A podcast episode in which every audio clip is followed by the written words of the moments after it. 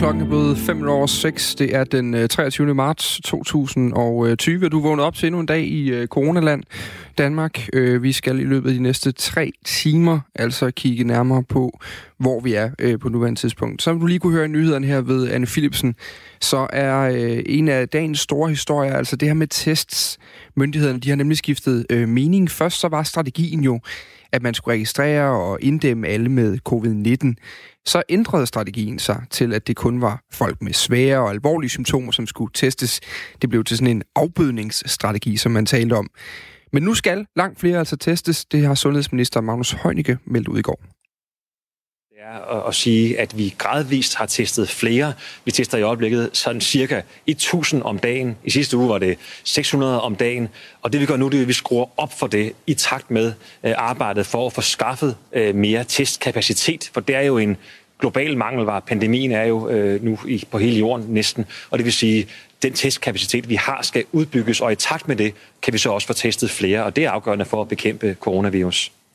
I løbet af morgenen i dag kommer jeg til at øh, stille flere spørgsmål til det her. Altså, hvorfor egentlig overhovedet øh, gør det? Sådan her, hvorfor udvide vores øh, teststrategi?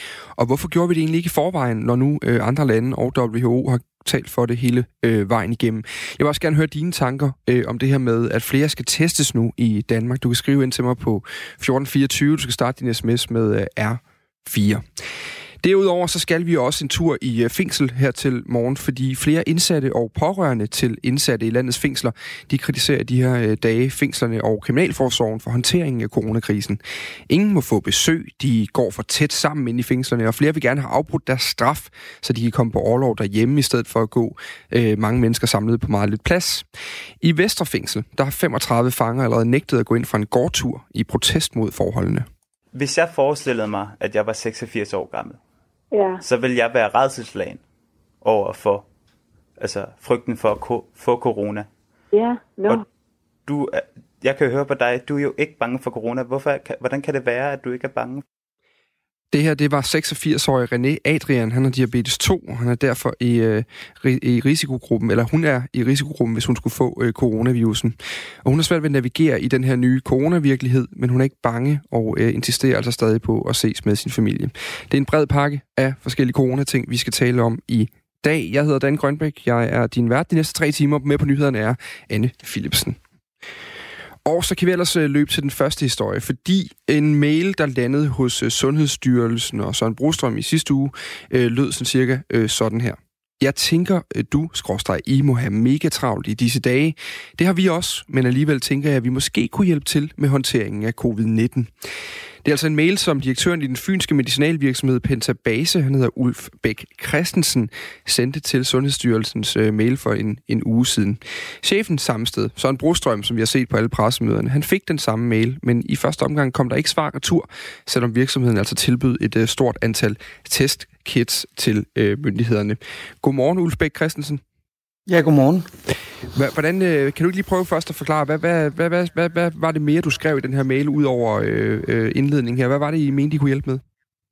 Jamen, vi er en virksomhed, som er specialiseret i real-time PCR. Det bruger vi normalt til kraftpatienter i Danmark øh, og udlandet, øh, men øh, i og med, at coronavirus detekteres ved den her teknologi, der hedder real-time PCR, så har vi en masse erfaring, øh, vi kunne dele ud af.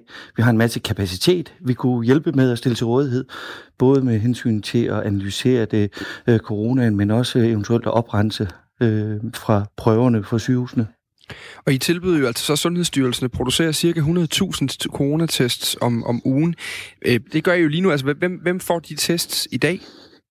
Jamen i dag der sender vi til øh, vi sender reagenser til der kan blive produceret 100.000 til 200.000 tests i Australien øh, blandt andet og vi sender også til andre dele i verden. Øh, men det bliver lidt misfortolket, fordi det er ikke 100.000 til 200.000 komplette tests. Det er, der er to trin i den her procedure her. Der er et trin, hvor man oprenser prøven fra patienten, og så er der et trin, hvor man øh, derefter analyserer prøven. Og det er, den, det er det sidste trin, som vi leverer de her 100-200.000 øh, reagenser til. Mm. Øhm, Ja.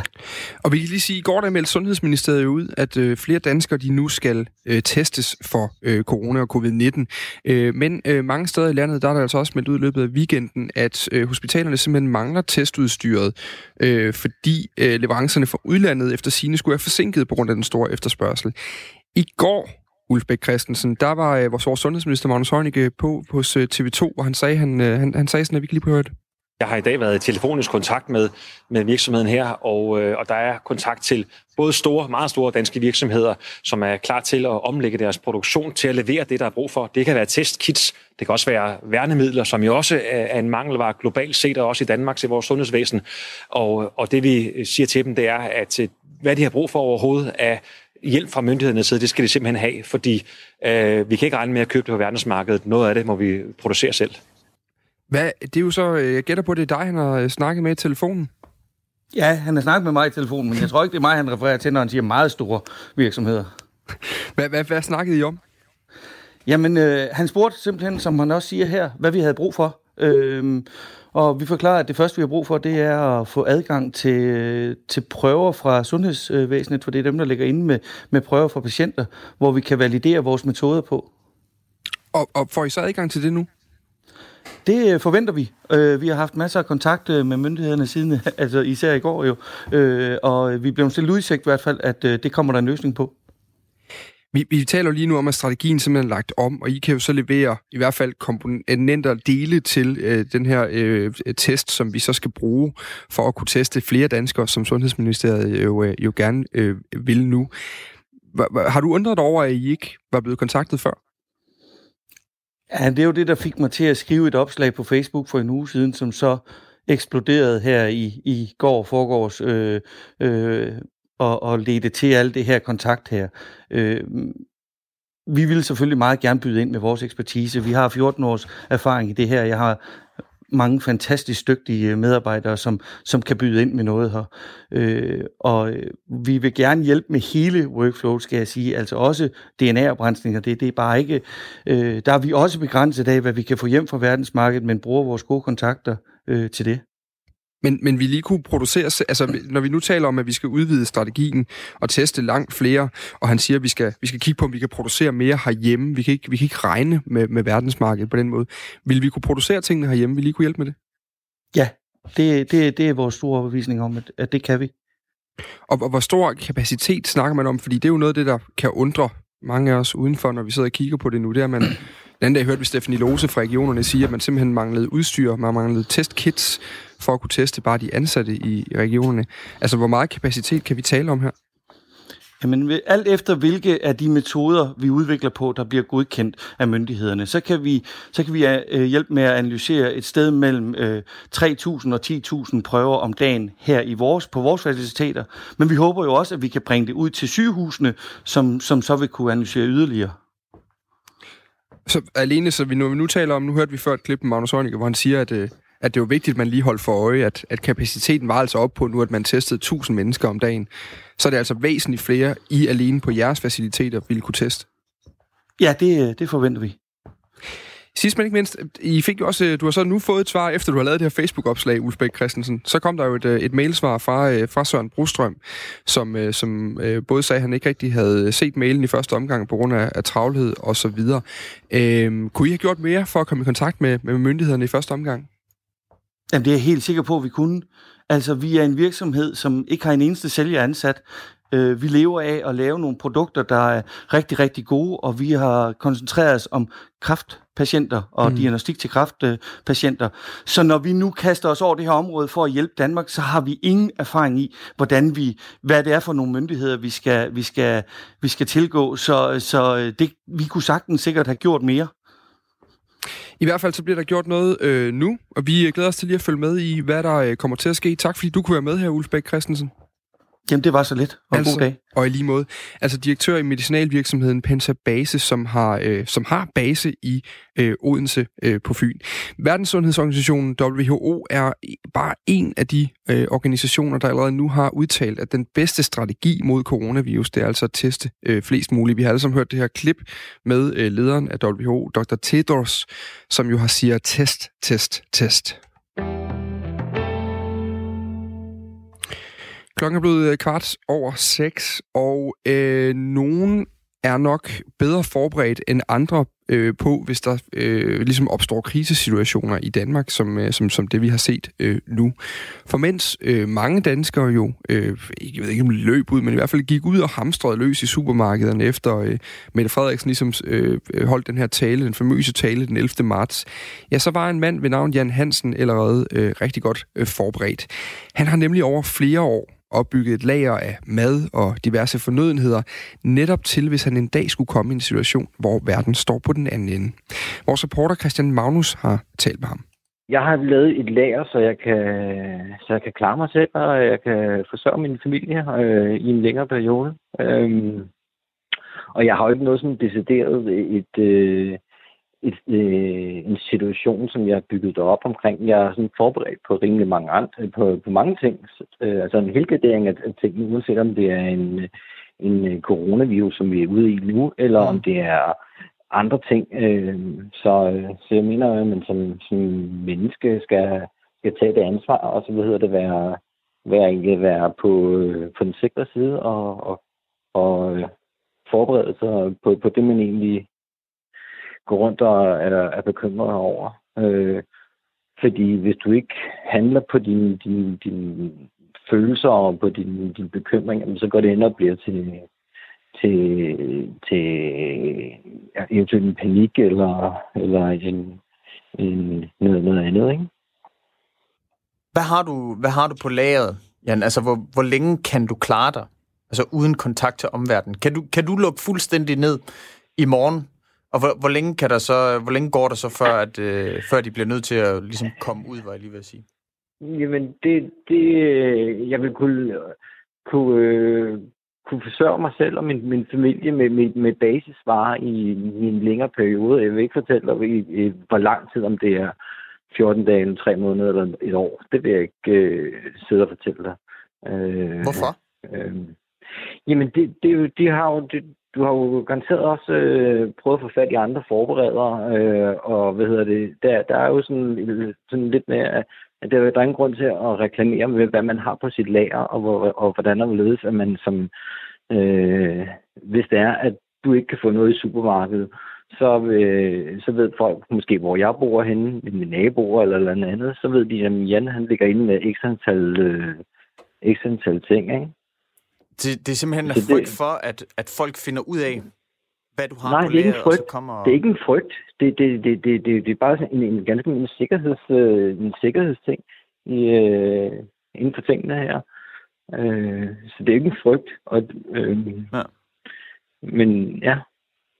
Men det, så det er en sikkerhedsforanstaltning i forhold til, at hvis der lige pludselig nu du så sikkert også de der øh, billeder fra supermarkedet og sådan noget, var det sidste uge eller forrige uge. Øh, I, i tilfælde af, at der opstår for eksempel en fødevaresituation, hvor man ikke kan få altså basale fødevarer. Så det... Du kender jo, du, ja, lige præcis. Du kender jo ikke, øh, du kender jo ikke øh, hvordan øh, den kommende dag ser ud. Du ved ikke, hvad, hvad der sker om, om, om en uge. Du ved ikke, hvordan situationen ser ud, om du kan få fat i øh, i håndsprit, eller om du kan få fat i, øh, i, i mad på et, på, på, på et eller andet tidspunkt. Så, så det er jo sådan en sikkerheds, øh, og, og en for, øh, sikkerhedsforanstaltning, at, at, jeg, at jeg tager. Ikke? Så, øh, og, og så i øvrigt så med de andre interviews, og, og jeg har været i forskellige andre medier osv., så, videre, så har, har det jo også Øh, der, tingene ændrer sig jo også, øh, så jeg tager også mine foranstaltninger, når jeg har vist mine ting på, øh, på andre medier og så videre. Ikke? Øh, så, Hvad tænker du på? Og det synes jeg...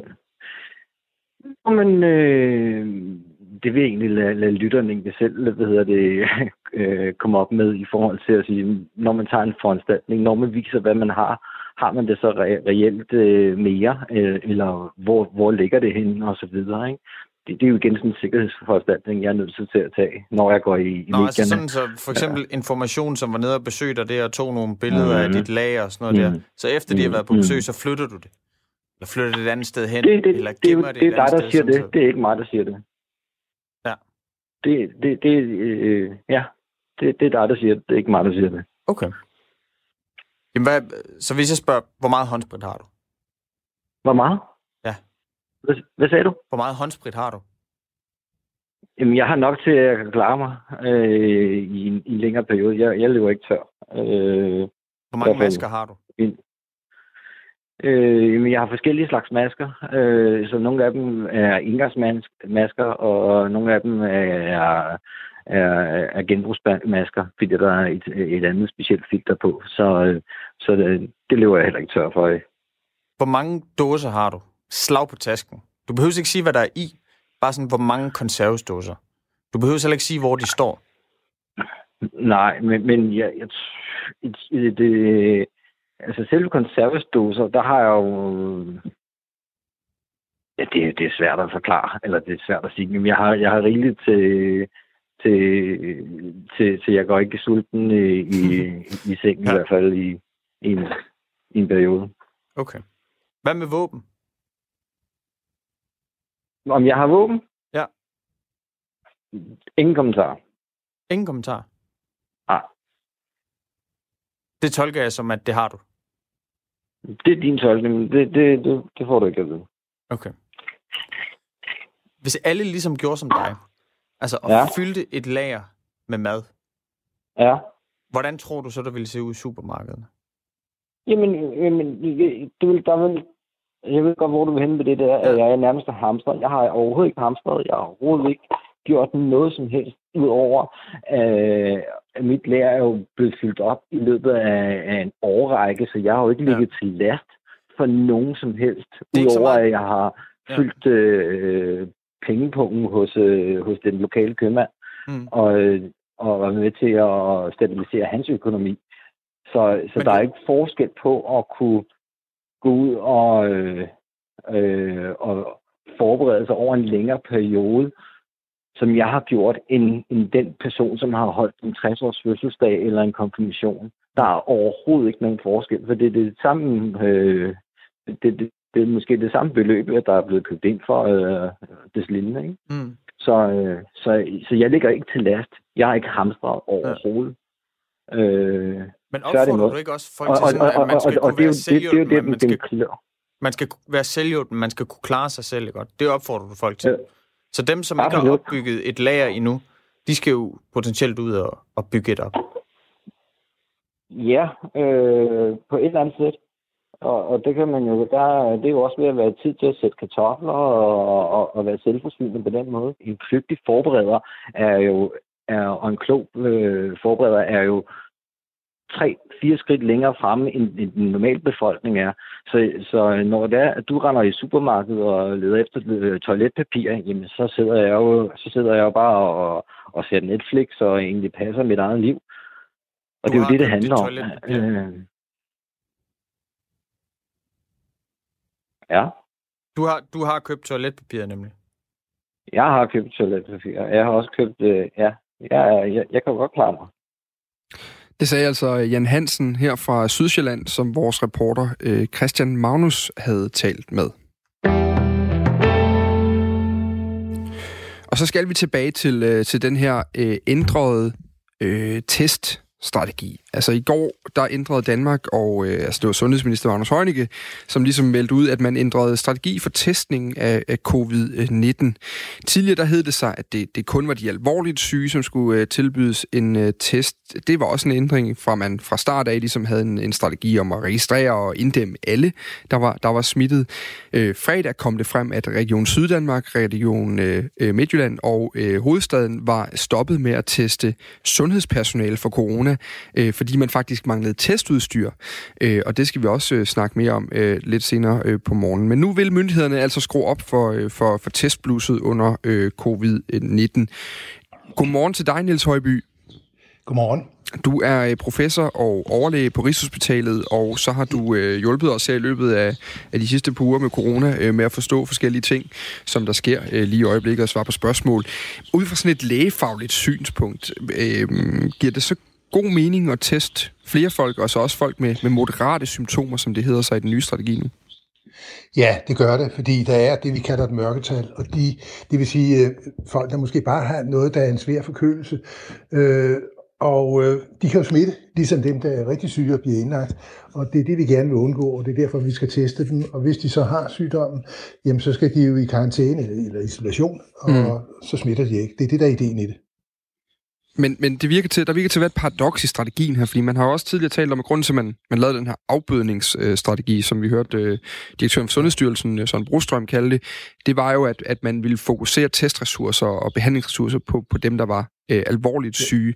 Gav det så ikke mening? Jo, men øh, det var under den mangelsituation, som vi havde. Jeg er jo selv klinisk mikrobiolog, og øh, det er jo sådan nogle afdelinger som min, som tester.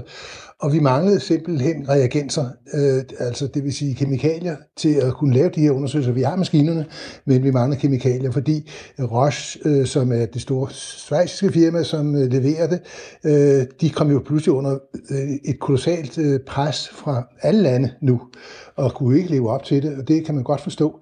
Og, og derfor er man nødt til at prioritere sådan en situation, og det var så det, man gjorde. Så, så man kan sige, at den afbydningsstrategi, der har været, har været øh, myndet i, at man simpelthen ikke havde større kapacitet? Ja, Ja, men så måske har, har, har sagt noget andet, men øh, det er det, der ligger bagved, altså man ikke har kunne gøre det på den måde der. Og så har man fundet ud af, hvor, hvorfor vi er mest ud af det. Og det vigtigste er jo naturligvis at kunne stille øh, den, den rigtige diagnose øh, på dem, der er rigtig syge, for de skal jo ind, og de skal isoleres fra andre, der smitter de andre. Og vi kan lige sige, at, at det, den ligesom er den nye teststrategi, det er, at man, man siger nu, at alle med øh, mistanke om øh, moderat til svær covid-19, hvor mistanken fastholdes efter en klinisk vurdering i en vurderingsenhed på et sygehus, de skal testes. Øh, fødende kvinder, der er øh, visiteret til fødsel på en fødeafdeling, hvor der er mistanke om covid-19 ud fra. De skal også ud fra et øh, forsigtighedsprincip testes. Øh, nyfødte børn skal testes, så frem de har symptomer. Og så er der altså også den her åbning, der hedder, at personer med let til moderate symptomer, som varetager kritiske funktioner i øh, sundhedssektoren, altså ældreplejen eller på sygehusene, eller hvad det nu ellers kan være, øh, som arbejder med socialt udsatte eller, eller har andre øh, særlige nøglefunktioner i samfundet, de kan også henvises til test, så frem deres øh, arbejdsgiver finder det hensigtsmæssigt med den hurtige raskmelding. Øhm, Nils Højby, som jeg har øh, med lige nu, øh, er der så kapacitet til at gøre det her nu? Ja, det må vi håbe. Vi ved jo ikke, hvor mange det drejer sig om. Øh, og øh, problemet er jo ved, at vi ikke kunne få tilstrækkeligt med kemikalier, men nu er der altså nogle andre spillere på banen. Blandt andet er der dansk firma, der har tilbudt mm. at, at levere øh, kemikalierne, og hvis det er godt nok, det de laver, øh, så er det fantastisk godt. Så, så har vi jo en, en, forsy- en bedre forsyningssikkerhed, fordi så ligger vi ikke og skulle konkurrere med andre lande. Det er jo det, der er problemet, når vi ikke selv laver det. Mm. Så det kan man kun håbe på. Men det skal være godt nok, fordi hvis det, hvis det har for mange falsk positive eller for mange falsk negative, så, øh, så dur det ikke. For falsk negativ, det vil sige, altså man siger, at vedkommende har ikke øh, covid-19, men det har vedkommende kan, kan så smitte. Falsk positiv vil sige, at man fortæller personen, du har covid-19, men det har man altså ikke, og så udsætter man vedkommende for en øh, isolationsperiode, som jo altså er ubegrundet. Mm. Vi kan sige, at i Danmark der har man indtil nu testet øh, 12.351 personer, øh, hvoraf de, de 1.395 blev testet øh, positive. Øh, Niels Højby, noget, jeg sidder og undrer mig over i det her, det er, øh, man, man siger nu, det handler om kapacitet, at vi har været nødt til at lave den her afbødningsstrategi. Øh, lige nu siger man også, at øh, nu skal vi til at skaffe ekstra kapacitet. Vi har tidligere for øh, kvarter siden har jeg talt med en, en øh, øh direktør for en medicinalvirksomhed eller medikovirksomhed, der hedder øh, Pentabase, som siger, at de vil kunne teste rigtig mange for os. Har man været godt nok forberedt, hvis vi efter 12.000 tests allerede nu er et sted, hvor, hvor vi har manglet kapacitet? Nej, vi har faktisk vidst, at vi ville mangle kapacitet allerede, da det, da det startede. Øh, altså for et par uger siden, tror jeg det var, der fik vi jo henvendelse på universitetet, hvor jeg også arbejder, om vi havde den slags udstyr fra en klinisk mikrobiologisk afdeling på Hvidovre Hospital. Så vi var godt klar over det, at det, det, det knep. Men på det tidspunkt vidste vi jo ikke, hvordan det ville udvikle sig. Og sådan er det jo, øh, når man er i en situation, som er fuldstændig ukendt en helt ny virus, som i starten kun så ud som om det var i Kina, og så kom der altså pludselig det nede fra Østrig, hvor vi øh, havde skiløber, og så blev vi involveret, og så kom der jo altså over hele verden. Og der må man altså, det, det vigtigste er, at man kan øh, ændre strategi og tilpasse sig. Og vi kunne jo ikke vide, om det, om det gik sådan. Ingen af os troede, jeg troede heller ikke, det ville gå, som det gik, men øh, det gjorde det altså allerede fra start af var der jo altså, tale om, at øh, allerede på nogle af de første pressemøder sagde man, havde man jo nogle estimater på, hvor mange der kunne gå hen og blive smittet i Danmark, og det var jo et øh, langt større tusind antal, man talte om der. Ja. Øh, altså, er der noget i forhold til rettidig omhu, man måske har gjort fejl i her? Ja, altså de der beregninger, der kom frem dengang, øh, har jeg det er nogen, der er bygget på øh, statistiske modeller, hvis man ikke gør noget, men vi gjorde noget fra starten. Det har jeg aldrig troet på, at det vil udvikle sig på den måde, for vi gør jo netop noget og afbyder det. Det kan vi jo også se på kurverne nu, det går sådan. Øh, og hvis det skulle have været så mange, det drejede sig om, at det var 10, i hvert fald 10 eller 20 procent af den danske befolkning, det vil altså sige et sted mellem 250 og, og 500.000 og 1 million mennesker, så vil vi jo under ingen omstændighed have tilstrækkelig kapacitet til det. Så, så det har det har man godt vidst dengang. Man kunne ikke skaffe den kapacitet heller, hvis det var tilfældet. Men det bliver ikke det tilfælde. Mm. Lige til allersidst, Niels Højby. Øh, en ting er her, der taler man om, om, at det nu er, det er stadig, hvad kan man sige, folk med, øh, med, med alvorlige symptomer, der kan testes. Så er det jo, som sagt, så kan man gå ned til personer med let til moderate symptomer, hvis de varetager de her kritiske funktioner, eller nøglefunktioner. Øh, for mig som ganske almindelig dansker, hvis jeg øh, oplever øh, symptomer af den ene eller den anden øh, art, hvordan ændrer den her nye teststrategi så for, og hvornår jeg kan øh, henvende mig, og meget gerne lige være tjekket, om jeg har øh, covid-19? Ja, men altså det, der vil ske, det er, hvis du har en forkølelse eller en svær forkølelse, måske også lidt ondt i halsen, så vil du formentlig ringe til din læge, eller, eller måske vil du, hvis det er i hovedstadsregionen, øh, ringe til 1813, eller, og så vil du spørge vedkommende, hvad skal jeg gøre? Og der vil du få at vide, hvis det kun er en svær forkølelse, så vil du få at vide, du skal ikke gøre noget, du er ikke øh, ansat i sundhedssektoren, øh, og selvom Radio 4 er vigtig, så behøver du altså ikke at, at, at, at blive testet, fordi det ikke er sværere end det der. Og det, og det bliver heller ikke sværere hos dig. Det er det, du vil få at vide. Mm. Så, der, så man kan sige, som ganske almindelig person, der ikke er en nøglefunktion, så skal der stadig en del mere til, før man kan få lov til at komme ind til dig og blive testet. Ja, for det har jo ikke nogen konsekvenser øh, på nuværende tidspunkt. Altså, det, det er rigtigt, der er, no, der er nogle præparater på vej, specielt malariamiddel, som måske vil kunne forebygge, at det så udvikler sig.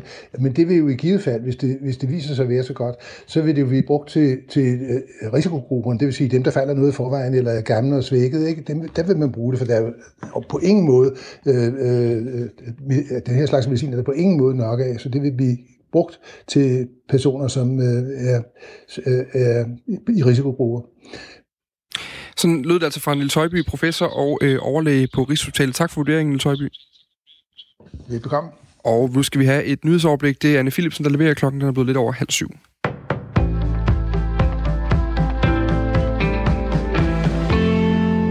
Lægemiddelstyrelsen opfordrer alle til at spare så meget som muligt på værnemidler, som for eksempel håndsprit, ansigtsmasker, åndedrætsværn og visir.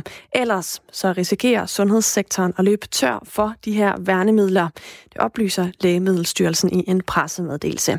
Hos Lægeforeningen, der er landets lægers interesseorganisation, der er formand Andreas Rudkøbing bekymret for den her mangel.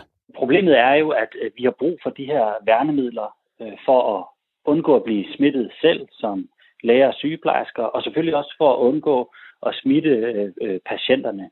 Så det er altså helt afgørende for at kunne levere en sikker behandling, men altså også så øh, øh, vi, der arbejder øh, med patienter, der er smittet, øh, kan føle os øh, trygge, øh, når vi møder de patienter. Formanden hos Dansk Selskab for Anæstesi og Intensiv Medicin, overlæge Joachim Top Hoffmann Petersen, er også stærkt bekymret over manglen på midlerne, siger han til TV2. Han opfordrer til, at de danske virksomheder hurtigst muligt begynder at producere værnemidler. De internationale forsyningslinjer, øh, de er, de er brudt sammen, øh, og vi kan ikke skaffe det fra udlandet. Så for mig at se, og for os at se, så er der ikke andet at gøre, end at statsministeren må sætte sig for bordenden og appellere øh, til hele den danske industri om at komme i gang med at hjælpe sundhedsvæsenet. Der er simpelthen en masse fabrikker, der er nødt til at hjælpe os med at få lavet de her ting. Vi skal have lavet i 100.000 vis af masker, inden den her uge er omme formentlig, øh, eller næste uge. Og Lægemiddelstyrelsen er i kontakt med danske virksomheder for at sætte gang i en yderligere produktion af værnemidlerne herhjemme, lyder det. Styrelsen forsøger også at få masker og andet udstyr hjem fra udlandet. For første gang åbner Japan for muligheden for at udskyde sommerens olympiske lege. En udskydelse af sommer-OL i Tokyo kan blive en mulighed, og måske endda uundgåelig, hvis coronavirus-pandemien gør det umuligt at afholde legene på sikker vis. Det siger Japans premierminister Shinzo Abe ifølge nyhedsbyrået AFP. Og det er første gang, at premierministeren anerkender muligheden for, at lejene ikke afvikles som planlagt. Han siger i en tale til det japanske parlament, at man ønsker at afholde de komplette leje i Tokyo til sommer, men så tilføjer han også, at hvis det bliver svært, set i lyset af, at atleterne er første prioritet, så kan det altså blive uundgåeligt at udskyde lejene. Presset på de japanske arrangører, det er taget til i den seneste tid for at få en udmelding om, hvorvidt man altså ønsker at aflyse eller udskyde lejene. Formanden for det internationale atletikforbund, Sebastian Coe, opfordrer til at udskyde sommer-OL. Kanadas olympiske komité har besluttet, at landet ikke sender atleter til lejene, hvis de bliver afholdt til sommer. Og i Danmark, der har formanden for Danmarks Idrætsforbund, Niels Nygaard, også opfordret den internationale olympiske komité til at udsætte OL på grund af coronakrisen. Flere kommuner har udskudt eller aflyst anbragte børns samvær med deres forældre for at begrænse smitten af coronavirus. Det skriver Dagbladet Information i dag. Henrik Møring fortæller. I flere tilfælde er beslutningen blevet taget uden hjemmel i lovgivningen. Det erkender Social- og Indrigsministeriet over for avisen. Også for kommunerne har det været en ny og svær situation at forholde sig til, og derfor lavede nogle kommuner hurtigt retningslinjer for at forsøge at begrænse smitten, skriver ministeriet til information. Flere kommuner har truffet en generel beslutning om at aflyse alt samvær mellem forældre og deres anbragte børn for at undgå smitte. Men ministeriet understreger, at der lige nu ikke er sundhedsfagligt grundlag for generelt at suspendere anbragte børns samvær med biologiske forældre. Ministeriet oplyser, at det ikke har kendskab til alle de kommuner, der måtte have tolket reglerne forkert. Ministeriet nævner dog konkret to, Randers og Lolland Kommune. Kommunerne kontaktede selv ministeriet i forrige uge, derefter ændrede de praksis. Og det fortalte Henrik Møring. Og på den måde nåede vi frem til et kig på vejret for i dag, som byder på tørt vejr med nogen eller en del sol og temperaturer, der ligger mellem 4 og 7 grader.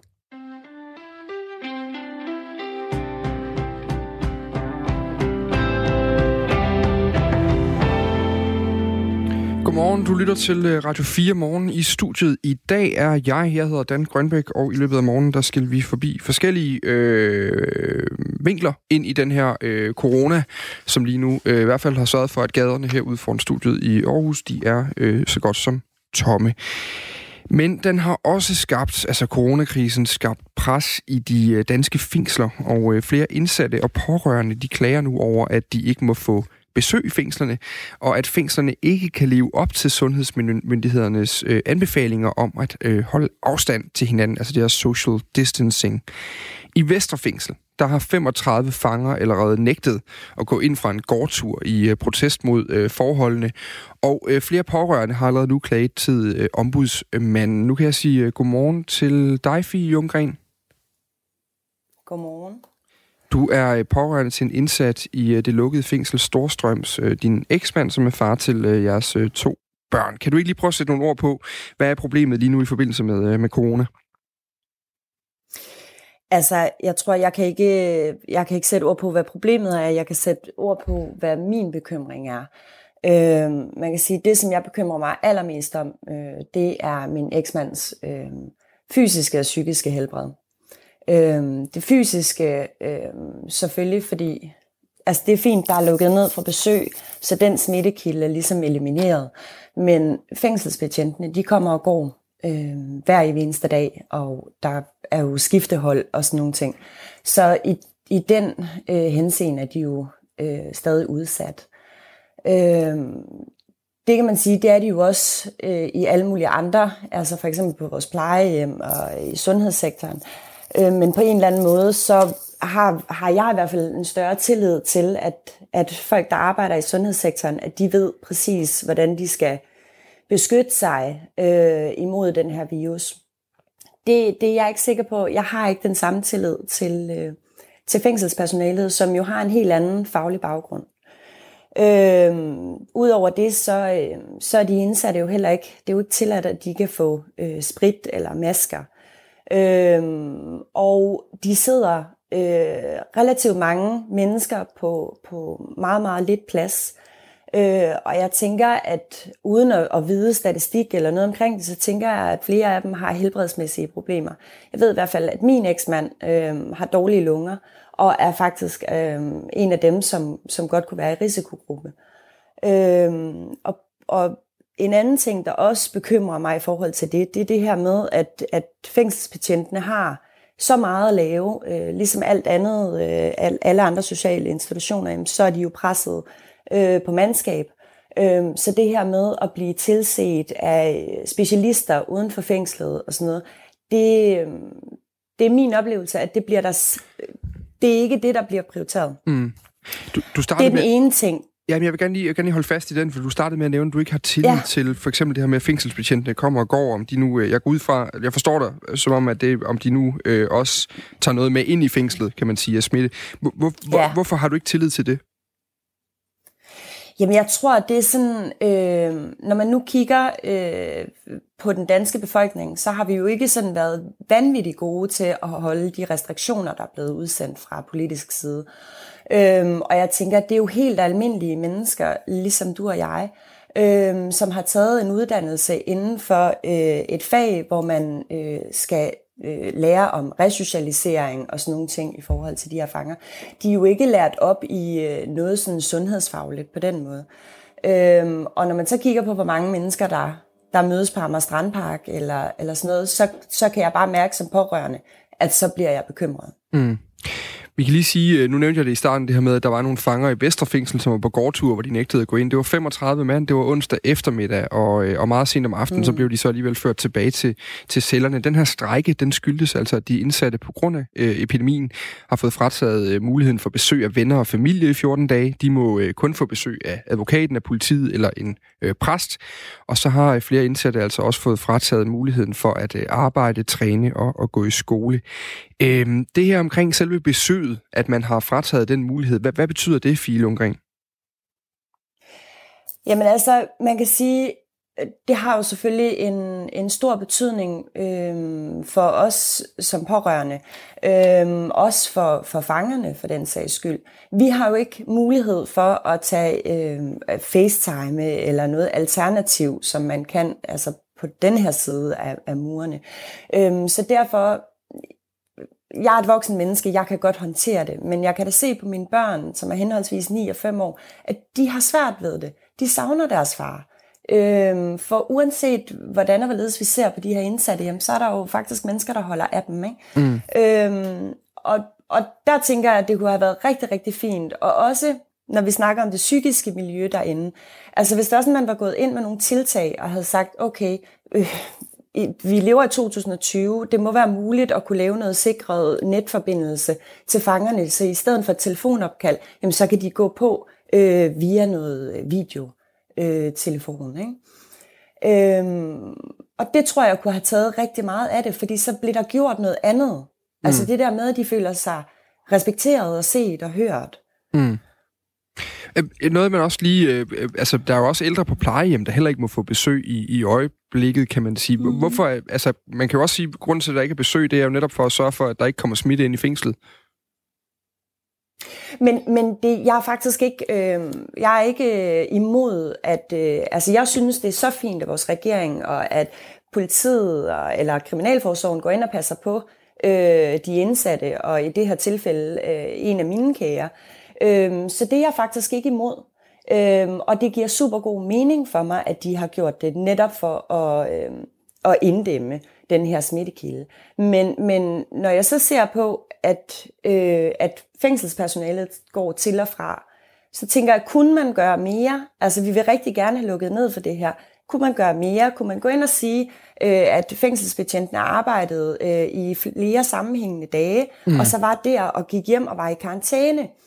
Øh, for at passe på dem. Igen, altså det er en udsat borgergruppe, vi har med at gøre.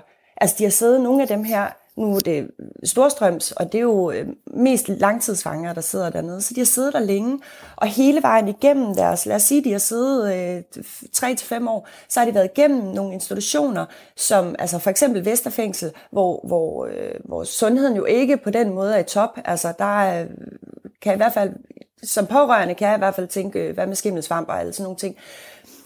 Øhm, så på den måde tænker jeg, at de er svækket på et mm. eller andet plan.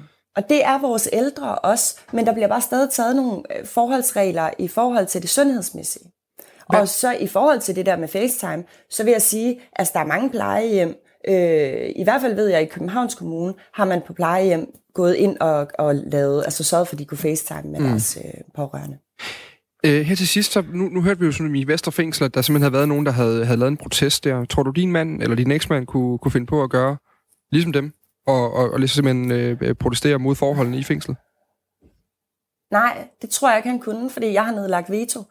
Øhm, og sagt, at det må han under ingen omstændigheder. Men jeg, det er faktisk den største bekymring, jeg har.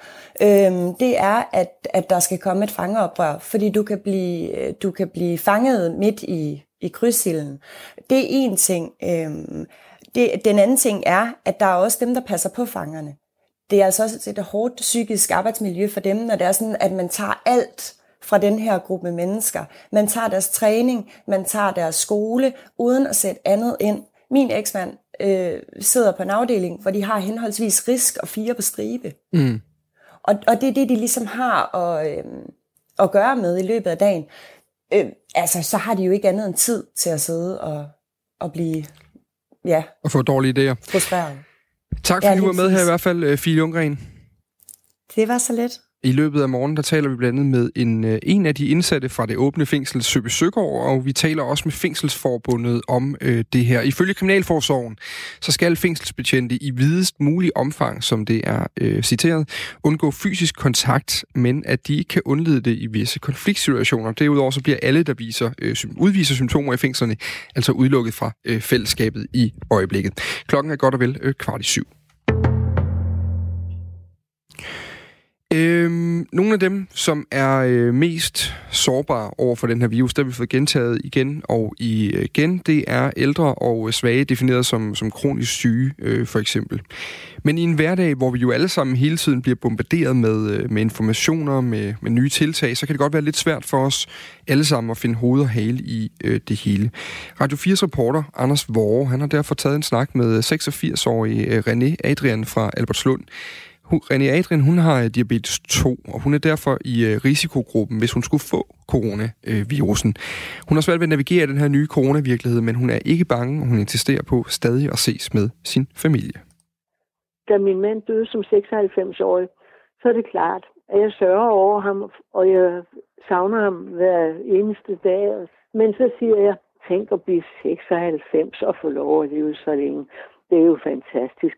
Og så tænker jeg sådan, Jamen, jeg er 86, og jeg kan cykle, og jeg kan gå i vand, og jeg kan sige, jamen, hvad, altså, hvad taler vi om? Altså, øh, jeg kan slet ikke se, at, at den sygdom ville kunne ramme mig. Og det kan den selvfølgelig. Hvorfor skulle den ikke kunne det? Det er klart, at den kan ramme mig. Du kunne jo godt, René, øh, egentlig bare blive hjemme, og så øh, se ingen mennesker. Det kunne jeg godt. Altså, hvis det var absolut nødvendigt, altså. Men det er klart, det ville blive trist, og, og, og hvis man var indlukket. Det er jo det her med, at man kan jo godt smitte uden at have symptomerne. Det er jo det, der er hele problemet. Så derfor man jo kan gå rundt og ja, smitte folk og tro, man i, øh, med de bedste intentioner går ned og handler uden at være syg, for eksempel. Men er du ikke bange for, når du besøger familien i København, at de, der er nogle af dem, der er smittet, eller du faktisk selv er smittet og smitter dem? jeg kan ikke forestille mig, hvordan det vil være at være smittet, når jeg ikke er det, fordi så tænker jeg, at man måtte føle et eller andet. Man kan jo ikke være smittet af et eller andet, som man overhovedet ikke kan mærke, vel? Jo, det er, det er nemlig det jo. Det er jo i starten af ens smitteforløb. Der, der har man virusen i kroppen, men man kan ikke mærke den. Du har da ret i alt det der, du siger, og det, det skulle jeg selvfølgelig tænke over. Men det er ligesom, jeg, altså på den måde synes jeg, at jeg ikke rigtig kan ændre mit liv med, øh, men altså, ja, det kunne jeg gøre, fordi jeg har jo telefon, ikke, så jeg ved ikke, jeg, altså, jeg føler mig, så, så kan man næsten sige, jeg føler mig usårlig, ikke? Og hvordan kan det være? Nu tror jeg også på Gud jo, og, og så øh, er det ligesom, jeg tænker, det er ikke fordi, han beskytter mig specielt, fordi han, der, der er meget andet, han også skal, ikke? Men, men jeg synes alligevel, at jeg fornemmer Jamen, han ved selv, altså skal du blive syg, så bliver du syg, så er den ikke længere, ikke? Alene i går i Italien, der døde der 672 mennesker af den her. Jo, jeg har læst ja. det i avisen. Og det er jo, ja. det er jo det er cirka et menneske hver andet minut, som er døde i går. Det er forfærdeligt. Det er, det er helt forfærdeligt, det er klart. Sætter det ikke nogen Men, tanker i, i, i gang i dig? Nej, altså egentlig ikke. Du ved, jeg, så må man sige sådan, jeg er så langt fra Italien, ikke? Og, jo, men jeg, den er jo også her. Ja, hvad siger du? Corona er jo også i Danmark. Ja, men det, det lyder ikke så voldsomt. Eller sådan. Det, der, det er ikke sådan, at folk går og dør af det her.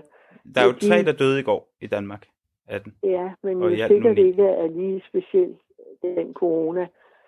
Det, er jo, det, det har mest været det der med de gamle mennesker, som øh, er nået en vis alder, som var svage i forvejen, og så kommer det der til, ja, så er der så ikke så meget at gøre. Så øh, René, jeg kan jo høre på dig, du er sund rask, men du er jo over 80, og du lider faktisk jo også af en kronisk sygdom. Uanset hvor sund du føler dig, René, så tænker jeg, at du må jo stadig være i den der meget udsatte gruppe. Jamen, det er jeg måske også. Jeg, jeg, men altså, vil det være sådan, at du siger til mig, nej, nu må jeg anbefale dig, og det har jeg fra højre sted, altså det, nu må jeg anbefale dig, at nu bliver du hjemme, og så holder du op med at bade, og så holder du op med alting, ikke? Vil, kunne du virkelig tænke dig at sige sådan til mig? Nej, det vil jeg slet ikke gøre mig til dommer om. Øhm. Men det er jo ikke sådan, at jeg møder andre mennesker. Altså, jeg har øh, venner og bekendte, det, det, det er lukket helt ned. Altså, det gør jeg slet ikke. Jeg er kun lige inde hos mine, mine børn. Og, dem, øh, og jeg ved godt, de er jo også i forbindelse med andre mennesker, det er de. Så det er klart, at der, jeg håber på, at mit immunforsvar er så godt, så øh, at den der corona, hvis den sætter sig for mig, så forsvinder den hurtigt igen. Ikke? Og hvis den ikke gør det, men hvis, hvis vi siger, at du får corona, og den faktisk vil tage livet af dig? Mm-hmm. Altså er mit liv sluttet? Jamen altså, det vil jeg da være ked af, men man kan sige, jeg vil jo ikke kunne ændre det. Øh, det var sikkert ikke blevet bedre, bare fordi jeg er siddet indendørs. Jeg, kan, jeg tager ikke for, sovende på forskud. Det kan godt være, at jeg er så naiv, øh, at jeg ikke kan se for mig, at det her det kan være farligt, og det kan gå ud over dig selv, og du kan burde sidde indendørs og så videre. Øh, jeg kan ikke se det. Altså, du ved, jeg har levet sådan et festligt liv, vil jeg sige altid. Ikke? Har du levet et godt liv? Det har jeg. Jeg har levet et vidunderligt liv, synes jeg selv. Vi har haft, altså min mand var vidunderlig, og vi har haft det helt skønt bare. Ikke? Og børnene har været pragtfulde. Du mistede din mand sidste år. Ja. Og det var 60 års ægteskab, som var verdens lykkeligste. Hvad tror du, han vil fortælle dig nu i den her situation med corona? Så må jeg lige se på ham her. Han er ved siden af mig her. Jamen, jeg tror, han vil sige, du skal ikke være bange. Du skal, du skal bare blive ved med det, du gør, for det er godt for dig. Sådan øh, lød det altså fra 86-årige øh, René Adrian til øh, Anders Vore. Det var i sandhed to generationer, der, der, der mødes der. Det var en samtale mellem, øh, som sagt, Anders Vore og øh, René Adrian, der kommer fra Albertslund, som altså lige skulle have en øh, middagslur, så ville hun øh, tænke lidt over det hele. Øh, coronavirusen, den fylder rigtig meget både medier og øh, vores dagligdag øh, verden rundt efterhånden. Når man kigger på det her kort fra det amerikanske John Hopkins øh, Universitet, så er der stort set øh, de her store røde cirkler alle steder øh, på kortet øh, rundt omkring i, i verden. Og de her røde cirkler, de symboliserer altså øh, at der er øh, smitte nu. Øh, alle kontinenter er efterhånden øh, ramt. Men på trods af det, så er corona stadig en bisætning, kan man sige, i de russiske dagligdags øh, samtaler. 367 mennesker ifølge de russiske myndigheder bekræftet smittet med covid-19 i Rusland, og det er altså sammen, selvom landet tæller øh, 146 millioner øh, indbyggere. I, jan, I februar der skiftede den 23-årige danske Oliver Abelgaard fra den danske fodboldklub OB til øh, russiske Rubin Kazan, og øh, derfor så bor han altså nu i øh, Kazan. Godmorgen, Oliver Abelgaard. Godmorgen. Du kan jo starte med måske lige at sætte på ord på, hvor meget fylder øh, coronasnakken egentlig øh, over hos dig? Øh, ikke forfærdelig meget indtil videre. Øh, jeg kan selv i øh, sammenligning til de danske medier, så er det i hvert fald ikke øh, i samme grad, det er det bestemt ikke. Hvordan kommer det til udtryk over, vi er? Altså er der, når du kigger i... Jeg forstår, du har en tolk til at, at hjælpe med at opdatere dig. Du er ikke helt... Øh, tre mm. måneder, det er lige lidt, eller halvanden måned, lige lidt nok til at lære russisk øh, selv, til at kunne øh, kigge på det. Men hvad er det, der bliver snakket om dog? Øh, I min situation, så er det jo primært øh, i fodboldklubben, øh, de regler, der bliver taget, at vi ikke, skal, vi ikke skal træne mere, og vi ikke skal spille kampe her det næste stykke tid. Øh, men med hensyn til, til livet ude i, ja, ude i byen, så, så ser det ud til, og hvad jeg hører, at, øh, at det fortsætter, ligesom, ligesom da jeg kom til, til klubben for en måneds tid siden med, med caféliv og det sociale liv. Mm. Ja, fordi øh, butikker, restauranter og caféer er stadig åbne, øh, og den russiske fodboldliga, mm. som du så spiller i, den er lukket indtil den, øh, den 10. april. Øh, hvordan er det at være i det her paradoks mellem de ting, du kan læse i de, i de danske øh, medier, og når du taler med din familie hjemme i, hjemme i Nordjylland, og så øh, samtidig være i en hverdag, hvor, hvor livet kører videre derovre? Ja, det er da klart, det er rigtig mærkeligt. Øh, det var, det var nok på toppen for, for en uges tid siden, da vi stadig skulle spille kamp med, med tilskuer. Øh, og det hele det var blevet sat på standby med, med fodbold og, og livet generelt hjemme i Danmark. Nu kan man sige, at nu, nu er vores træning også suspenderet, og vores kampe også suspenderet, så nu minder det lidt mere om danske forhold. Øh, men det er klart, det er stadig mærkeligt at, at tænke på, at, at man kan gå ud på, på restauranter og café, hvis man vil det, når man tænker på, hvad, hvordan det er hjemme i Danmark. Og hvordan gør du stadig det? Nej, øh, fra starten af der, i og med som du også sagde, det er ikke, det er ikke forfærdeligt meget, jeg får ud af at tænde, det, tænde det russiske fjernsyn, så det er lidt øh, de danske forholdsregler, jeg har, jeg har taget mig til at starte med. Mm, så du holder dig væk fra øh, butikker og så videre? Ja, det er sat på pause. Det, det kan godt være, det er lidt nævnt at tro, men, men jeg tænker da, at, at hvis ikke det er kommet her endnu, så, så kommer det nok om et stykke tid. Jeg vil gerne lige nu her midt i lige spole, spole tiden en, en uges tid tilbage. Øh, for jeg følger jo en lille smule med øh, derovre fra lidt fodboldinteresseret, og der, der spillede I jo netop en, en kamp øh, i forrige weekend i, øh, på udebane, øh, hvor jeg ifølge nogle medier kan se, at der var omkring 8.000 tilskuere i, i, i Tula. Mm. Hvad, hvad tænkte du, da du, du løb ind til den kamp og, øh, og under kampen? Øh, jeg tror faktisk først, det var bagefter, jeg, jeg lige tænkte et år, der, der klart, der var stof til eftertanke, når man så på de andre steder i Europa, hvad der foregik. Øh, under kampen, der, der var det dog kampen, jeg havde, øh, jeg havde fokus på. Øh, men efterfølgende, der er det klart, at der tænkte man da i sit, der tænkte man da i flyet efter kampen, at det måske ikke var den bedste beslutning, der er blevet truffet, at vi skulle spille den kamp. Mm. Og hvordan, altså, er der forskel på, øh, nu ved jeg ikke truppen derovre, øh, I er nok flere udlændinge, men er der forskel på, hvordan I ligesom øh, tager det her på vej, og så hvordan de, de russiske spillere, de, øh, de tager det? Helt klart. Det, som sagt, så, så er det ikke noget, der har, der har fyldt forfærdeligt meget i vores hverdag, øh, heller, heller ikke til træning. Det, øhm, folk har da nævnt coronavirus, men bestemt ikke. De har da ikke taget det lige så alvorligt som, som eksempelvis mine, mine venner hjemme i Danmark. Det har de overhovedet ikke. Hmm. Hvordan, hvordan er det så egentlig? Øh, altså, er du, er du tryg ved at være derovre nu? Fordi du er jo, du er jo i altså, du, du er jo på en kontrakt over, du kan jo ikke bare tage hjem, fordi der øh, kommer jo til at være kampe løbende også, øh, kunne det tyde på, efter øh, april måned, og, og du er ligesom bundet af nogle forpligtelser, også hvis træningen starter op i næste uge. Er du tryg ved at være i, i Kazan lige nu?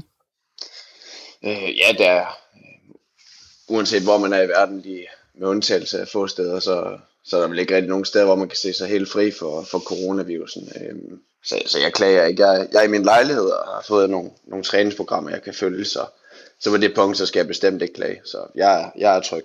Mm. Er du også tryg ved sådan selve håndteringen af det i, i landet, når der ikke er særlig mange initiativer, og der er stadig butikker og restauranter osv., der er åbne? Øh, ja og nej. Altså, jeg, jeg håber da og ved, at det russiske fodboldforbund tager, tager de regler, der skal, der skal tages og gør, gør det derude efter øh, spillernes og fansenes bedste interesse. Øh, men så kan man selvfølgelig også lige være klog og, og vælge, hvad man så selv begiver sig ud i, om det, det er nok ikke lige cafébesøg, jeg skal have det næste stykke tid. Har du overvejet at, at tage hjem, Oliver Abildgaard? Har det været op? Øh, nej, ikke på nuværende tidspunkt. Som du selv siger, hvis, hvis træningen øh, eller kampene starter, starter med at blive spillet igen om, inden for en overskuelig fremtid, så, så ved jeg ikke, hvor, hvor svært det er at komme tilbage igen i landet. Øh, så så det, er ikke, det er ikke noget, jeg tænker. Det er kun, hvis, hvis der skulle komme en, en suspendering, øh, en langvarig suspendering. Øh, så, så er det klart, at jeg godt kunne finde på at, at komme hjem. Men det er heller ikke, fordi der er så meget at lave derhjemme, kan jeg se for tiden. Så, så det kan godt være, at, øh, at det, det er lige godt, hvor jeg er. Og så kan man sige, at der er en uge til, I skal til træning igen. Hvad får du tiden til at gå med derhjemme nu? Der er selvfølgelig garanteret et træningsprogram, der, er- der er rådet med hjem. Mm. Ja, det, det skal jeg selvfølgelig følge, og så, jamen, så interesserer det mig meget, hvordan min, øh, min øh, familie og venner de har det hjemme i Danmark, så der, dem snakker jeg det med på daglig basis. Så nåede jeg lige at komme ud og få købt en Playstation i forgårs, så, så jeg er klar til, hvis, hvis jeg skal være inde der længe. Fremragende. Jamen, øh, god fornøjelse med, øh, med gaming derovre. tak for det. Pas på dig selv. Oliver Abelgaard, han spiller altså i, øh, i Rubin Kazan i øh, Rusland, og man kan sige, bare lige for at sætte det i perspektiv, så er der 367 bekræftet smittet i Rusland. Det betyder altså, at Luxembourg, en lille bitte land med de her 600.000 indbyggere, har flere coronasmittede end det store Rusland, som har 146 millioner indbyggere. Nu skal vi have nyheder med Anne Philipsen klokken 7.